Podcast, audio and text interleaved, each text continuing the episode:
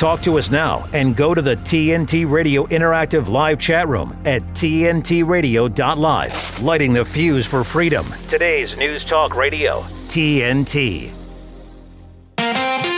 Using science to debunk myths from the pandemic to climate fraud. Thanks for listening to Sky Dragon Slaying on TNT Radio. Uh, welcome back to Sky Dragon Slaying. Myself, uh, CEO Principia Scientific International, John O'Sullivan, and my co-host, as always, Joe Postma, Canadian astrophysicist. Joe, um, we just did a wonderful hours interview with Dr. Jerome Corsi, and uh, um, during the break, we were thinking so many ideas, so many interesting prospects for for a good conversation, and we we, we said to Jerome at the end, you, you've got to come back. Um, the ideas that uh, he left me with, and you, you made comments, are that the, the war between good and evil. I mean, it, I think that's a fundamental core argument, isn't it? You don't need to be an intellectual, you don't need to be a scientist to realize that um, we're living through a time of uh, you know change, maybe maybe dark times, maybe. I, I some people call it um, the end times. You know, I've, I've seen some people on our side of the fence who are very, very down on everything, who, who are very negative, pessimistic about the future. Um, but I'm very optimistic, Joe, because the conversation, the, the, the zeitgeist is now talking about, you know, what is the meaning of life? Um, what is the purpose of what we do? A lot of people are dropping out of society. We're seeing a lack of engagement, especially with young males, in getting careers and going to university. I think two thirds of all university entrants now they're, they're female. Um, you know, the social sciences, the humanities, they they dominate university courses. Hard scientists, they, they're at a premium now. The critical thinkers are at a premium. Um, we we're in a minority, Joe, but I think we're pushing back. And um, you know, following on from what uh, Jerome said, you know, where do you think we're going to be headed now? I mean, I, I, said I'm optimistic. Do you feel that? Well, I sure hope so. Um, I mean, it's tough when you look out there. There's certainly a lot of reason to be black pilled. Uh, you know, that's the expression for people who just sort of, you know, accept that it's awful and you don't know what to do about it. And yeah, I mean, yeah, I do have to admit that, you know, the people who have succumbed to, you know, black pilling, it's understandable. Uh, there's, I mean, gosh, don't watch the news, don't watch Fox News or mm-hmm. CNN. The news never presents anything positive or happy on our show, we present so much great information and we've interviewed so many great people. Like if you took the people that just we have sampled on our show, we would be able to set up a wonderful utopia, like a true utopia, not some sort of psychotic dystopia, but a true rational system of helping people, true healthcare, getting people fit and healthy. And then, you know, just look, look at that expression there, getting people fit that's a great evil now to even discuss such a thing in you know the modern university system and the walk and, and the woke system right you, you can't talk about fitness because that's critical of people who are overweight isn't it? And that so that mm-hmm. equates to fat shaming doesn't it? So i mean jerome was so good when he's just pointing out that you know all of this is just a destructive system. The leftist ideas don't work you know and as we've discussed at length here and i bring up repeatedly on the show and written in my own books and you know from the work on PSI it's not only that the leftist ideas don't work, they have now ended in a plot to cause the final extinction of all end uh, of all life on Earth. And I mean that mm-hmm. sounds so. I mean it's hard to tell people that. I can say that on the on the radio show here now, uh, you know, because it's, it's, a bit disconnected. But in personal conversations, it's, it's a bit difficult to, to to whip that out, you know, and yeah. to to people because it's a it's a bit much to take. But it that is the hmm. situation right? That that is the situation we're in. Now as far as optimism yeah we do have great people. As jerome pointed out i think it was just during a, a, discussion during the break. I don't think it was during the live time but he said you know the system now is just ignoring people like us. It's just doing the best. I think they're just hoping that we die off and they've got all of our kids or most of everyone's kids unless you're homeschooling you know in the in the education system. And it's even failed from you know you brought up the prussian education system which you know converted what had been this wonderful education system the trivium and quadrivium system of uh, the western intellectual tradition which caused the revolution in thought between the 1400s and 1800s and created this explosion in true science being done Mm. Then the Prussian education system came in to simply educate people to be factory workers. What we have now is not even the Prussian education system. We're literally just teaching people now to be complete uh, morons, essentially. Um, in any case, so there's that. So of course that's why we get in on the show so much, don't we, on the, on the homeschooling thing? Because the homeschooling students really are where the future of any sort of degree of rationalism uh, is is going to exist. So it's a grim situation out there. I agree with being optimistic because I mean, there's there's no point in in going through life being depressed, you know. But I don't know, John. It, it is a grim situation. Yeah, and I feel that um, I mean, you and I obviously we're we're connected through networks internationally. You and I never never personally met each other. We we've been yeah. collaborating for many years now, 12, 13 years through Principia Scientific. Um, the internet has been a godsend for us because again, you're looking for like-minded people. Uh, we've gone outside the normal um, means of communication. You know, we don't trust institutions anymore. We formed Principia Scientific International as an antidote to the mainstream narrative, the propaganda. And you threw in the term that I think is a very important term, you know, the black pill. The black pill, red pill, uh, blue pill narrative. You know, the, the, it was from the Matrix film, wasn't it? You know, Keanu Reeves you know, back in the day, back in uh, 1999, whenever it was. Um, very interesting film because it kind of prophesied where we'd be today, and the fact that um, you you said we live in a matrix. The um, the problem with these so-called the, the woke agenda people the transhumanism direction is to get us plugged into the matrix to actually literally get out of our bodies take ourselves into a machine and you you wave the smartphone in front of the camera I, I totally agree with you that that smartphone is where we're headed our heads are buried in smartphones i see people all the time walking down the street engrossed in a smartphone. They at the gym, people cannot do anything without a hand on their smartphone. Again, we've lost the idea. We're not connected with reality anymore, are we? And um, something else I'd like to say is that, yeah, carry on, Joe. Well, I was going to say, and I think it's purposeful. You know, a lot of people just make. And um, something else I'd like to I... say is that, yeah, carry on, Joe. Well, I was going to say, and I think it's purposeful. You know, a lot of people just make the argument, "Oh, well, this is the natural, uh, you know, uh, technological development, and this is what people want." But I don't think it has to be this way. You know, um, you know, what's in charge? Obviously, as we discussed with Jerome, money is in charge, and it's just the relentless pursuit of money. The relentless pursuit of money is going to end in, well, what we have now. We have a pretty dystopic uh, system in a lot of uh, lot of regards, don't we? Especially with uh, what's happening on campus with the killing of free speech and uh, and yeah people stuck in their smartphones. We can't even have relationships even inside homes. People you know are on their smartphones phones instead of uh, spending time together right? Um, so yeah, I, I, don't think it has to be this way. We could choose to live a different way. We could just choose to but you know we would that would require leadership yeah yeah and the usual leaders in society are fathers aren't they fathers used to be the backbone of the moral compass. Um, I think I've read many papers, uh, social science papers, that said that uh, the breakdown of the family, um, especially in the black community in America, the the ostracization of the father um, was you know, correlated very well with a rise in crime. Um, you can't kind of abandon you know all this idea of more liberty but you know less responsibility they, they go hand in hand and i think if you empower somebody um, with more privilege comes comes responsibility. Um, Self control is a ma- masculine trait. Uh, I, again, the red pill, blue pill movement, that terminology, that very much applies to what's called the manosphere. The manosphere, the um, it's called an alt-right internet community where so-called incels, involuntary celibate men, congregate because they feel they've been emasculated. They've been told to show more of their emotions, uh, to be in touch with their feminine side, um, because it's well, toxic. the truth is, and the truth is that women don't actually like effeminate men, right? You know, no. it's all you know, yeah, men have been completely vilified now, right? You know, toxic yeah. masculinity, and then of course the most toxic of all men are white men who you know prefer to be men, right? So yeah, it's a completely ridiculous narrative, and and again, as Jerome was saying, it completely doesn't work because the fact of the matter is, women like masculine men, just as men like feminine women, right? Yeah, I think well, it's, it's true.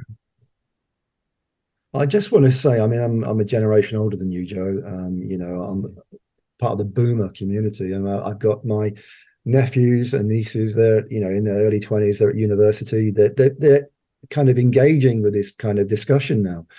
Um, you know, they, they want to know where they are. Where are they going? What is their true identity? And they're told to be anything they want, Joe. But they can be anything they like as long as they don't offend anybody. And um, you know, the, the, so-called freedom is kind of limited, isn't it? Because when you're not allowed to offend anybody, then do you really have freedom? You know, the right to offend somebody surely should be a natural right. It's you know, really you take offense, you don't give offense. I, I, like that concept. You actually take offense, but don't give yeah. offense. Oh, that's such a good one. Yeah, that's excellent. It really is a pernicious concept. Yeah, this idea of politeness at all costs, right? Um, I, actually, I think it actually comes from, at least this is a very early uh, example of it, from Bambi. When's that? 1950s. And the mother deer says, if you don't have anything nice to say, don't say anything at all. That's not the correct solution, actually. You actually should say, call people out on their, you know, BS and on their, uh, you know violation of the public space uh yeah no that's that's not the correct solution. And actually what you just said is excellent right? So so the, they'll never give offense.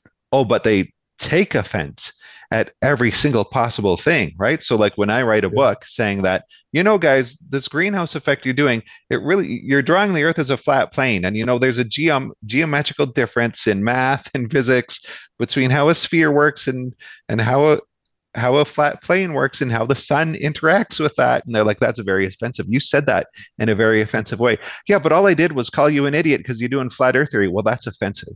So we're not going to listen to you and we're going to keep doing flat earth theory because you said it in such a way, you criticized us offensively. It's like, yeah, but you are idiots because doing flat. Anyway, you get my point, right? It's just, yeah, totally, uh, it's so totally. silly and I'm, I'm engaging quite a lot. I mean, obviously, um, socially, we're uh, encouraged to be as, as TNT presenters engage in topical news stories. Um, I made it my business to do a deep dive in the Israeli-Gaza conflict. Uh, I'm quite fortunate. I got 5,000 followers on uh, on Facebook. On Facebook, I've had very heated debates with people mm. who really conflate the idea of, of being a pro uh, human rights. You know, actually defending the basic concept that um, the Palestinian people have a right to self determination um, as anti Jew. Uh, you know, they conflate that. You, I must be um, a racist because I actually like the idea of Palestinian people having a claim on their homeland. Um, again, it's it's well, why, just as the Jews claim, create, right? Exactly, and it's it's a kind of uh, flipping everything round, isn't it? We uh, made to feel guilty, Joe. Um, for well, that's kind of that applies to our whole that applies to our whole countries, doesn't it? I mean, Ireland is not allowed to have, you know, the Irish people aren't allowed to be Irish anymore, right? Or else it's racist. You know, if there's a, a, a an economic migrant, an immigrant, or a refugee, so-called refugee. Interesting how the refugees are never women and children. It's always fighting age uh, men from Africa, right? I mean, what does that what does that tell you? So and so one of them goes and um, kills, stabs some Irish children, and so it, it's more, you know, it's it's spun so that it's more morally reprehensible that Irish men are getting upset about this than the crime itself, right? Yeah, yeah. Yeah, I like that. Um, stabbing. It, it's it's very very clever. I mean, I I I find that the nuances are lost. Uh, they were lost during the Black Lives Matter debate. The nuances between hating somebody and and and hating hate. Um, you weren't you either for or against. You were black and white. There was no middle way. And if if you dared say all lives matter, then you obviously you're anti-black. but again, people were killed for that. Reason, yeah, people you were killed for that you were literally killed for saying all lives matter, yeah. basically showing humanity. Um, and I've got to the point I have to preface virtually every statement I make on Facebook in any debate with the I am pro Jew. I am I, I love Jewish people. You know, why should I have to keep saying that I've got nothing against Jewish people? But I do like the idea of self-determination. And I try and um, frame it in being Irish, second generation Irish. Uh, my uh, grandfather was um, a senior commander in the IRA in, in County Cork, and um, you know when I when I was a teenager, Joe, there was a, a good deal of bombing going on in the UK. The, the Brighton bombings, the Birmingham bombings. Irish people were having a very tough time in, in the UK, and, and I felt the pain that um, uh, Arab people feel now, you know, I- I- Islamic people feel now. Um, because innocent people, Joe, most people are not radicalized, are they? Most people truly just want to live their life in peace. Yeah. Yeah, absolutely. And uh, I mean, well, gee, this is world history, isn't it? Uh, people losing land and uh, and fighting for for freedom. Now, now it's you know a mass effect where uh, you know, European lands especially are being totally economically or sorry, demographically uh, replaced. And Mm. of course, it's going to make people uncomfortable and not happy because it's artificial as well. Why does it need Mm. to need to happen? It, it seems to be totally artificial. Yeah, and I, I I also feel that we're kind of compelled to have an opinion, and uh, there there are some subjects you don't really want to have an opinion on. You don't want to, don't want to be drawn into a debate.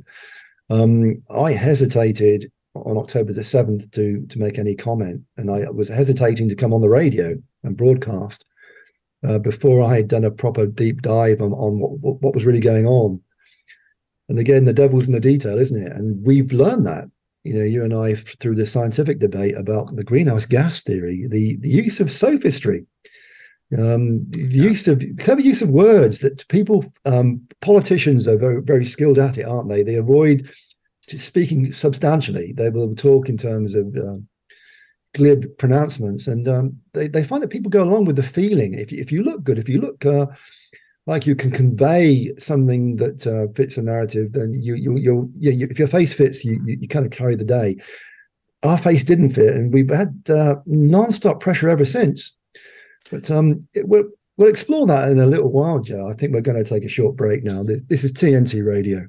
TNT Radio's Timothy Shea. I'm a native New Yorker. I've lived here most of my life. I love the energy. I love all the cultural opportunities. I love just the street scene. But not anymore. New York, to use Donald Trump's famous phrase, is now a shithole. Warren Wilhelm, Bill de Blasio, and Eric Adams destroying the legacy in, in just a few short years of Rudy Giuliani and Bloomberg. We had low crime, we had booming tourism, we had booming business, even with the 9 11 terrorist attacks. Business in New York, it rebounded, it was booming. We've got beautiful, gleaming new apartment buildings. It breaks my heart to see what has been done to my native state, whose motto, Excelsior, means ever upward. But these last 20 years, unfortunately, they've been ever downward. Again, not by accident, all by design. And what's the root of the problem? The root of the problem is our crooked elections. The Timothy Shea Show on today's News Talk Radio, TNT. Radio works because of its ability to personalize to the listener. What's exciting these days is that people are rediscovering it. You know, people are really rediscovering just how powerful radio is, how ubiquitous it is. It's in our cars, it's in our homes. There are so many new ways to access it. It's everywhere. To find out more, go to TNTRadio.live. At the top of the hour, we'll keep on top of the news. It's the most important thing we can do. On today's News Talk, TNT Radio.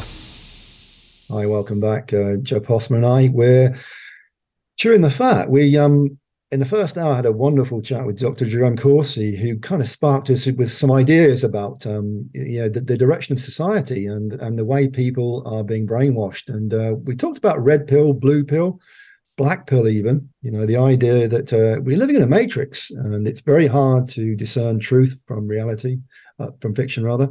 Um, you talked about it in your writings, Joe, um, especially about the greenhouse gas theory, about the simulacra, simulation, and the greenhouse gas theory. Um, the presentation of it is very, very slick, isn't it? You know, us poor people on the periphery, we were not mainstream scientists. We didn't have hundreds of thousands of dollars in uh, funding from universities. You and I, we did it from um, ordinary pen and paper. We we did it uh, on the internet. We shared our ideas, and uh, we got traction, Joe. But we've never had, you know, the, the very sort of slick presentation of all these wonderful uh, experts that you see on the TV. We saw it through the pandemic, didn't we? These experts, the Dr. Fauci's, who get the grandstand, they get the podium, and um, almost worship. The, the idolatry is crazy.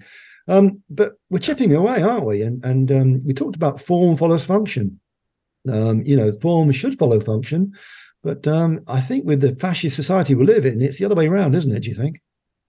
Yeah, well, it seems to be production quality, as we were discussing during our break there. Uh, people are taken by production quality. If you have a really slick video editing, some expert, you know, maybe they went to university or something uh, for video editing, and now they're working for some, you know, global warming outfit where they want to promote, you know, that pseudoscience.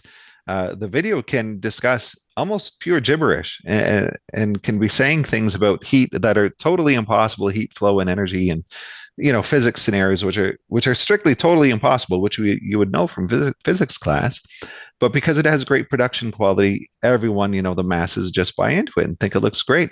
Meanwhile you and i you know we do this on very little budget right? There's very little production quality. Our content is excellent. Our content is is you know beautiful and rational.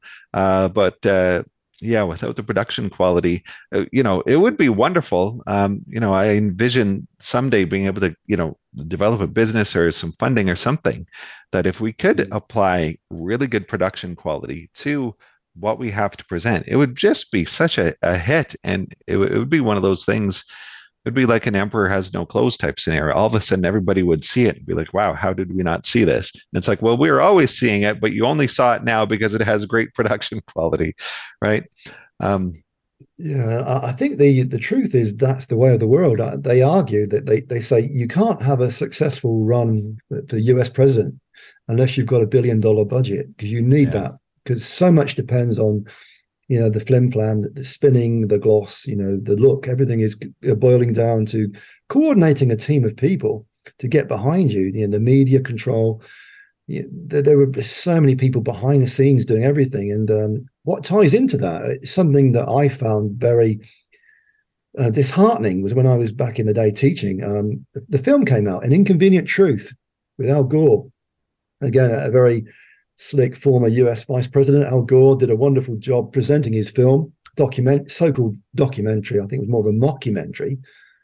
You know, painting the picture that humans were dangerously changing the climate. And again, the production value, the values were fantastic. They were so compelling, and, and so much well, so that um, it, we bought into it. I, I, I had to teach this stuff, Joe. I, I literally yeah. spent a year in classes showing this video, this film to my classes because I had to. Um, it's shocking, isn't it? The effect, the power of money, the the flim flam, it, it is is all pervasive, isn't it? Well, that's really one aspect of the movie you brought up, The Matrix, right? I, I, guess that's what we're talking about. That's the most basic message. You produce something. So, what did they have? They had a really great production quality, right? A computer system would link to, into your head and would present this world to you, which had fantastic production quality, and you mm-hmm. believe it, right? Meanwhile, it was totally fake. And of course, that movie was roughly based on uh, Jean uh, Baudrillard, who uh, Jerome Corsi brought up, and you know this idea of the simulacrum, right? A, a, completely mm-hmm. fake reality which has replaced reality. In fact, has become the new reality. But um, yeah, I mean, I don't think that you can actually just replace. So Jean Baudrillard, Baudrillard brought that fully to the idea that once you create a full simulacrum, it literally becomes the new reality, and the old reality is is gone. So I think that's what these people think that they can do, but uh, I don't think that you can actually just exchange the laws of physics. You can't exchange. Well, here, perfect example. You cannot exchange how life propagates itself, right? You cannot sterilize a man and sterilize a woman and expect life to continue. But these people literally believe that you can do that and i suppose they're going to keep doing it until they get the surgical procedures perfected where where they can do it is that what they want to do i guess but uh, uh um, mm-hmm. in any case uh, as it is now you you cannot get rid of of uh, the necessary apparatuses that are needed and and expect life to continue so uh, yeah you can't go as far as as as Baudrillard said, and completely replace reality with with a new reality. Eventually, something something will give. Sure, you can believe in a lie for a while and you can be lied to for a while. Sure, that can happen. Uh, but base reality itself, I don't think that you can replace. And I want to bring that back to something else that uh, Jerome was talking about, was just about religion and spirituality. And uh, what seems to be these people's lack of it. They're just obsessed with the with, with a with a material. I guess uh, you know psychologically you would classify them as sensing types, right? Sensing types are sensing types make up the scientific materialists, the people who follow scientism, right? Whereas, uh, you know, people like you and I, we have the intuitive, the N, mm-hmm. INTJ, uh, the intuitive uh, personality type, and we seem to have a natural ability to um, just perceive that there's more behind the scenes. We're the people of actually Plato's allegory of the cave is perfect for this, right? So the sensing types are the people, the prisoners who are viewing the shadows on the wall, and they will not accept any argument or demonstration that those shadows are just the fake reality, that there's a greater reality, greater truth if you just look the other way, right? So those are the hmm. sensing types, but the intuitive types are the type who can uh, sense that, you know, maybe we should go look somewhere else for other information and see if there's something else uh, you know that that's you know providing an illusion that, that's giving us a false knowledge um, yeah and I, so I find it useful the um, the Myers Briggs uh, personality indicator, the type indicator. The Myers Briggs uh, was something I picked up on about six or seven years ago, and uh, to me, initially, I thought it was just another kind of take on astrology. And I looked into it, and I thought, well, hold on, this is uh, people conducting surveys giving their opinions. So you you are effectively giving the data yourself. You're providing data and i think it's been done millions and millions of times now and it's become more and more refined. It's based on jungian psychology. Um, and i like the idea that as you say that there's extra, extroversion introversion. You've got um, the basic dynamics sensing versus thinking perception versus judgment. Um, these are things that Jung talked, you know, comprehensively about, and he the Myers Briggs kind of brings it down to 16 different types. And uh, I come to, I'm beginning to form a conclusion, Joe. I don't know whether you feel this way yourself, but um, it's these 16 personality types that are all unique in society. We need all of them. Um, we denigrated the psychopath. We, we we said what an evil kind of well, who would create a psychopath and allow them into society? But if you think about it, um, some of the most incredible leaders are, are, are, psychopaths, and I've read that some of the most brilliant brain surgeons were psychopaths because they have no fear of of death. They have no fear of, of the harm they cause. They have no, you know, their their senses are subject to their own intellect. You know, they will, you know make life changing decisions based on uh, the bare facts, the bare evidence, and not emote too much. They will not allow their emotions to, to hinder their judgment. Again, you know, you could argue that um, that's the kind of the queen bee, you know, the queen bee being what she is in the hive, you know, is somebody very distinct and different. And uh, at some point, the workers rise up and they kill the queen bee. The queen bee is expelled from the, from the hive and they, they bring in a new queen bee. Um, so I, I tend to think like a football team, like a team itself, everybody has a task, everybody has a purpose in society. And I'm sure that the reason we've evolved all these different personality types is not random. I, have got my gut instinct, Joe. Uh, it's just a hypothesis, but I, I think if we, it might be the time to throw out the queen bees. I think maybe the queen bee in society is outserved the usefulness, and maybe we need new queen bees and uh, well, Plato, Plato wasn't Plato and the Greeks philosophers were classic INTJs. They they they really formed the the the cadre. I mean, th- these people were all INTJs, and so anyway, Plato came up with the idea of the the republic that society should be led, and of course, the, the language used is different than we understand today. But he had said in an aristocratic class of meritocrats, or basically, that society should be meritocratic. Now, rationally applied, what he meant was that you know the philosophical experts uh, should be running things, and you should definitely not leave things to democracy because then idiots and stupid people will run things. Uh, of course, that's been reinterpreted today to mean, oh, that means that the rich people should run things, or that means that there should be an aristocratic hereditary class, but you know that has no necessary correspondence or correlation to uh, meritocracy. And then now, today, what's really been exposed, and this is a real tough problem that I don't think anyone ha- is really aware of, although I've written about it in my books, that sure, it's a great idea to have a meritocratic, uh, rational class, expert class, helping to run society, but the rational class today would be recognized as the scientism people. Mm-hmm. And it's been totally inverted now because what these people want to do is destroy the earth. They want to remove carbon dioxide. They're afraid of the weather, right? And so the idea, I, I think it really is an attack on the Greek philosophy and, and Plato's Republic. Uh, in, in, general, what's happened in modern times with how our, our expert class has been totally inverted to total destruction and entropy. If you went, if, if you took, say, Renaissance Europe and Enlightenment Age Europe, those would have been the true type of experts who you'd want guiding and running society because they were just people, they were moral people, they were ethical. Uh, today, you would have the worst possible people uh, in charge. Uh, but one thing that I really like from the Greeks, and it begins with Pythagoras, uh, who was a contemporary of Plato. Uh, Plato was actually a, a, student of, of Pythagoras.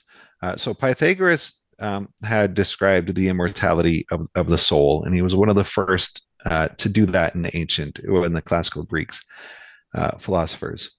And Plato subsequently, and Socrates subsequently developed that knowledge and uh, they identified that the part of your soul, and I mentioned this in the previous show, the part of your soul which is immortal is the aspect of your mind which reasons and which mm-hmm. and they, they talked about this form of form of the good which is you know basically synonymous with god and, and goodness and perfect reason and justice and, and all this sort of stuff and so i just think that's such a great foundation for you know intj types because as you said a lot of people are just checking out they don't really find um, much satisfaction in, in christianity mm. now with all the developments that we have in, in science it's kind of hard to reconcile the christian worldview although some people do try to do it but uh, it becomes really easy if you just go to the Greeks, if you just go to Socrates and Plato and Pythagoras and, and look what they said. It becomes really easy then for rationalists uh, to have a, religious uh, sort of outlook on their life. And it's that the aspect of your mind which reasons best is the part of your mind which goes on and survives uh, the death of your physical body. That's a great concept. And it's so simple. You don't have to go through all this salvation stuff and believing just the right way. It just means being smart. Now, of course, today, like I said, that's been inverted. Being smart has been totally inverted. And I explain in one of my books that now intelligence is recognized as cognitive dissonance. These, these professors ha- are in such a state of abject cognitive dissonance that they they now associate that feeling that that psychological discomfort with how you must feel if you are a smart person.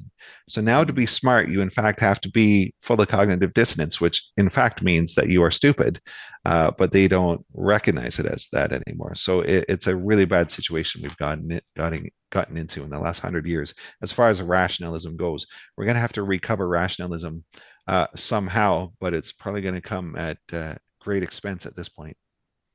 Yeah, and um, I I think that the the elite, the so-called elite who that run the world, they prepare the next generation of leaders, don't they? They they don't want um, the market to be a free market. They don't like the ideas market to be uh, out of their control, and um, they groom people, don't they? They've been grooming people, and um, it's come to the fore in the past few years. The organisation that they use for this is uh, the Young Global Leaders Initiative. You know, again, Klaus Schwab um, we have mentioned it before. Um, in the World Economic Forum, uh, you know, is probably the root of so much evil. I, I kind of characterize Klaus Schwab as a James Bond villain who's kind of um, Machiavellian behind the scenes, pulling the strings. And uh, like Lenin says, if you want to have an opposition, make sure you run it yourself. And um, what better way to, to make sure that you cover all the bases than to actually own all the players, all the key players? And uh, you know, looking through the, the, the it's quite a long list of, of famous politicians who are uh, tied into the Young Global Leader Initiative. Uh, you know, Vladimir Putin was one, Justin Trudeau, Emmanuel Macron, Angela Merkel, um, and business leaders Bill Gates, Jeff Bezos, Mark Zuckerberg, Larry Page.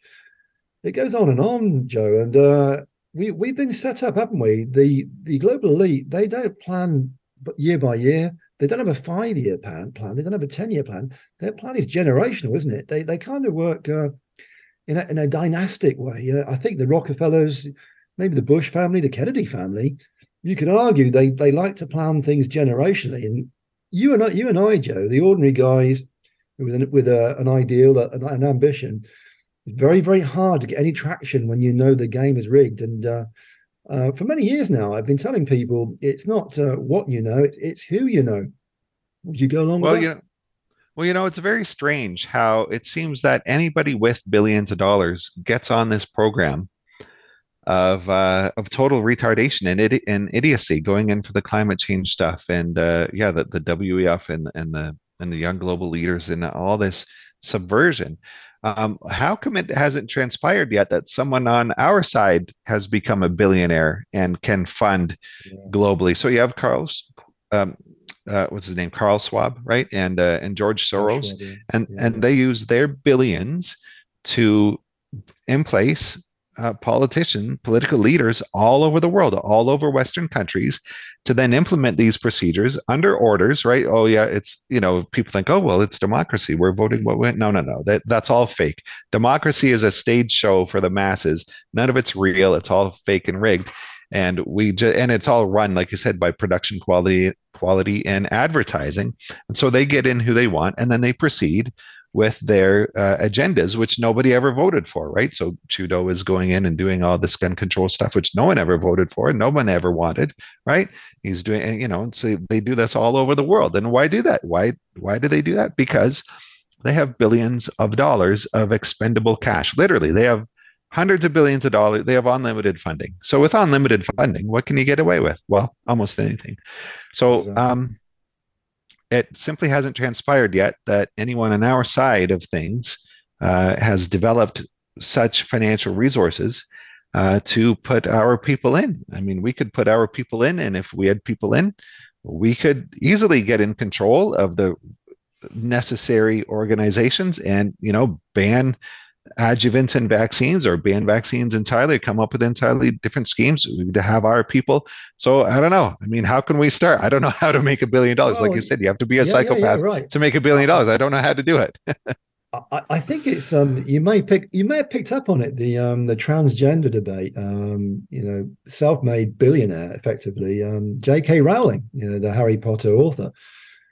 She um again not not really political. Obviously ostensibly left wing um she took great umbrage at the idea of uh trans people. Men you, you tell you self-declare as women coming into the women's world and uh, taking over. And uh she said she'd go to jail rather than use somebody by their preferred pronouns and uh, all power to her. Now that, that to me is an example joe of somebody with great wealth who would- would be very welcome to come in on the world stage and you know, speak to common sense really because they don't really have an agenda someone like that self-made you know they came as an artist creator creative thinkers i think tend to have the vision they tend to realize there's something good naturally good that you want to grow um, but it's an interesting point, Joe. I mean, we do need to look for new allies. We need to form collaborations, and uh, you know, it's something that uh, at TNT Radio we're, we're very shrewd about. We we we built up for two years now an interesting platform here, Joe. Um, but Yeah. we'll get back to that in a little while. It's uh, this is TNT Radio.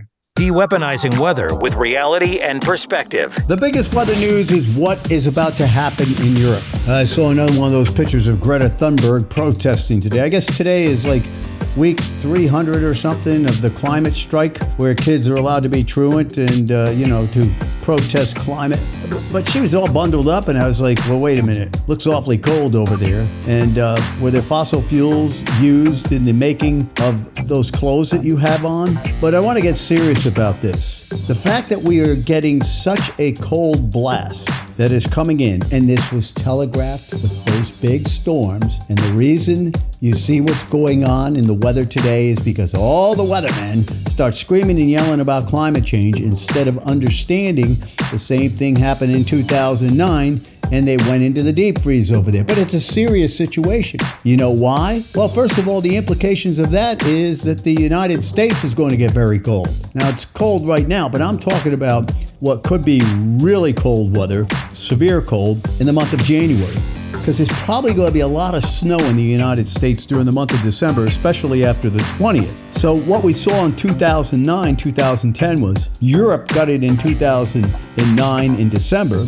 and then the US had their famous Snowmageddon And that occurred later in January and February. It'd be a little bit earlier this year, probably, looking at the overall pattern. But think about this you're going to get that grid in Europe tested now, and especially Germany. Germany looks like ground zero for the worst weather. With most snow, it's going to be a little bit colder relative to averages up where Greta lives. But Germany is going to be in bad shape here the next 10 to 20 days. But again, then you have to worry about the rest of the winter. You see what I'm saying? So we're going to have some things push come to shove, so to speak, coming up here over the next couple of weeks.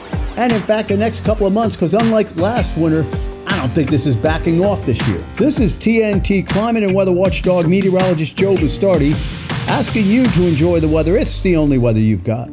Hi, I'm Susan Lucci. I never thought about heart disease until I had my own heart event. At first, like so many other women out there, I ignored my symptoms. A slight pressure on my chest, shortness of breath. I thought, I don't have time to be sick. I had a, a 90% blockage in my main artery and a 75% blockage in the adjacent artery. I received two stents in my arteries, stents developed through research funded by the American Heart Association. Those stents saved my life. I'm so grateful to the American Heart Association. Their research helped save my life. I can enjoy life with my children, my grandchildren, and my friends. Please, listen to your heart. The only reason I'm here today is because I did. Learn more about the American Heart Association's life saving work at helpheart.org.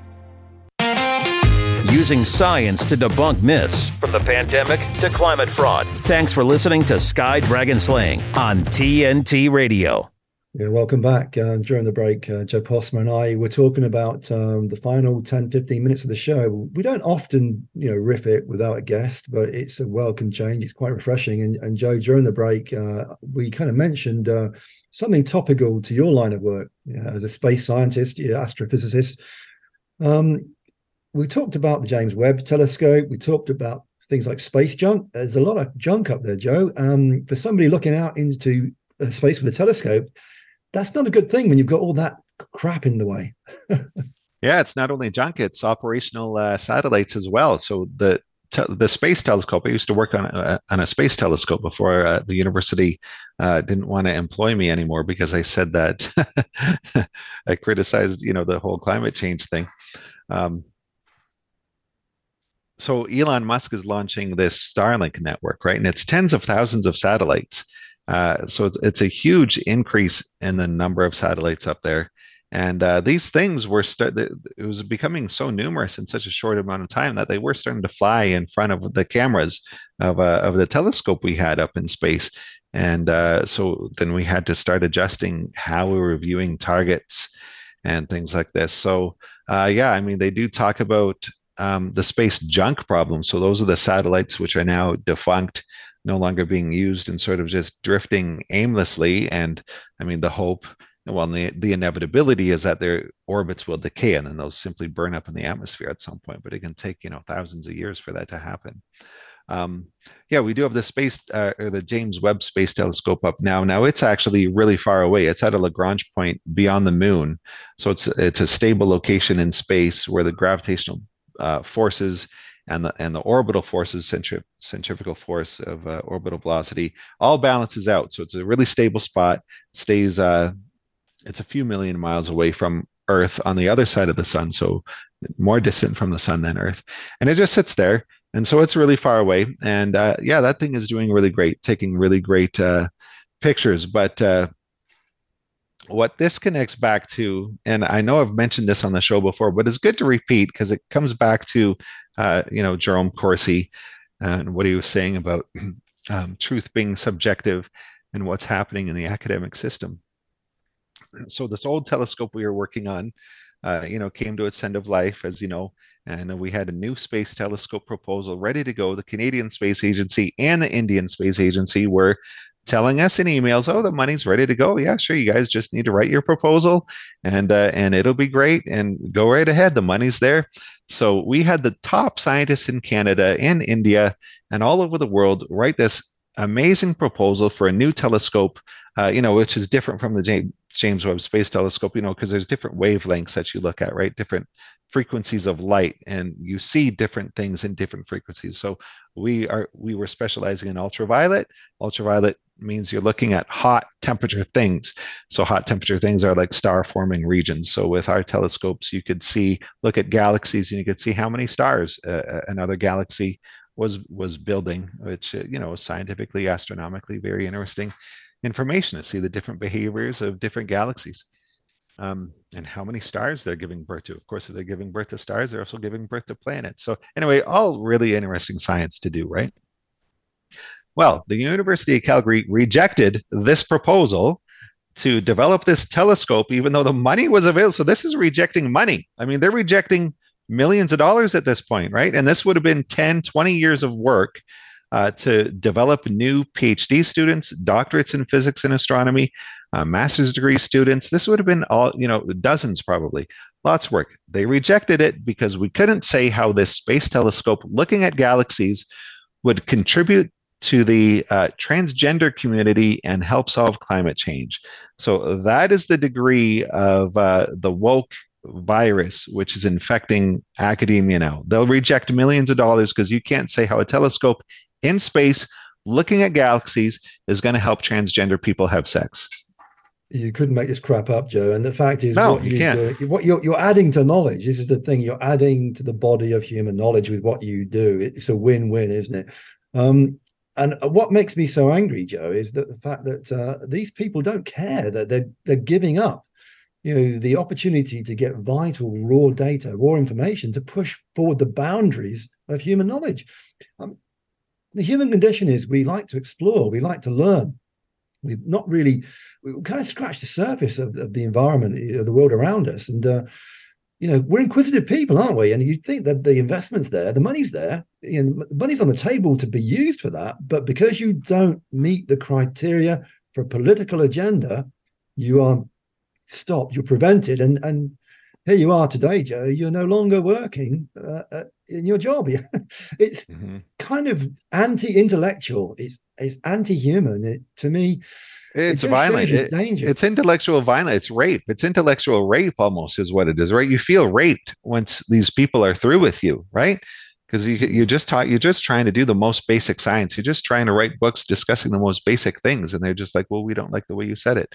I'm like, but I'm saying something really important. They're like, what you said doesn't matter. The way you said it hurt someone's feeling feelings. It, you know it, it, just it, it comes down to intellectual rape. You feel violated. You know of course they're claiming that you violated them because you said something not nice but it comes back to that statement. I mean we used to say this as kids all the time.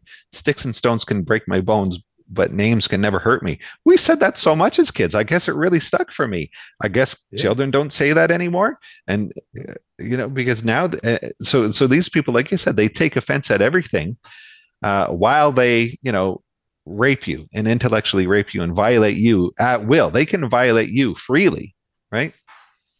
Yeah, yeah. Um, and again, going back to the James Webb Telescope, I mean that again, it, from what my reading of it, correct me if I'm wrong, but it appears to be transformative.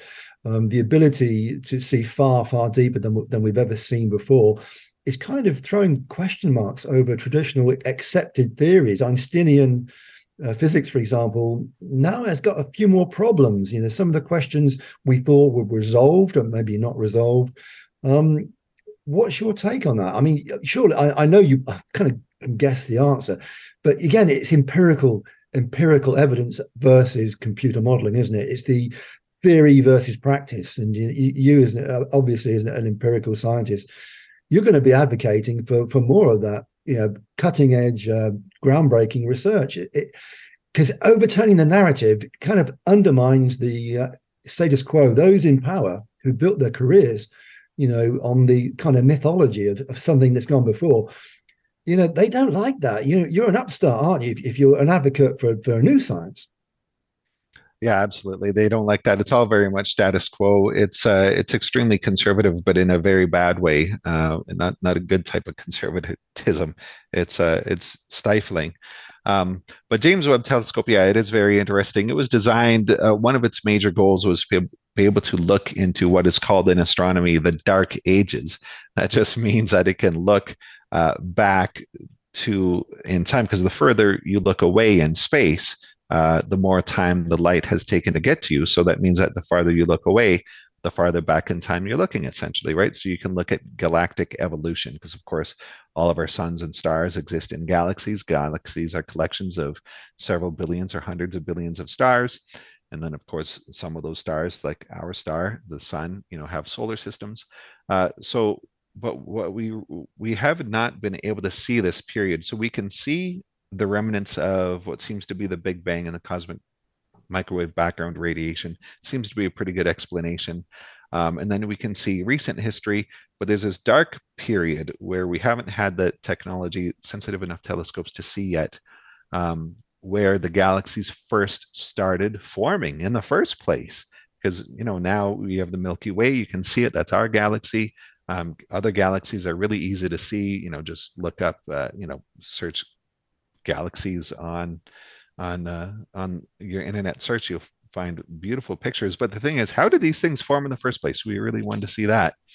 Um, so that's what this thing should help do for us.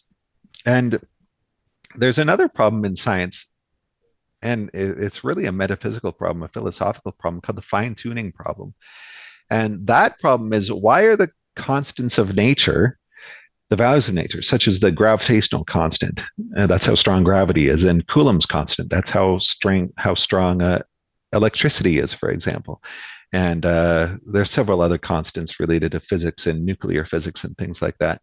Uh, but the, these constants have to be so finely tuned. They have to be finely tuned to like one part in it's an astronomical, like a literally astronomical number, uh, 10 to the power 60 or something like that one part in that.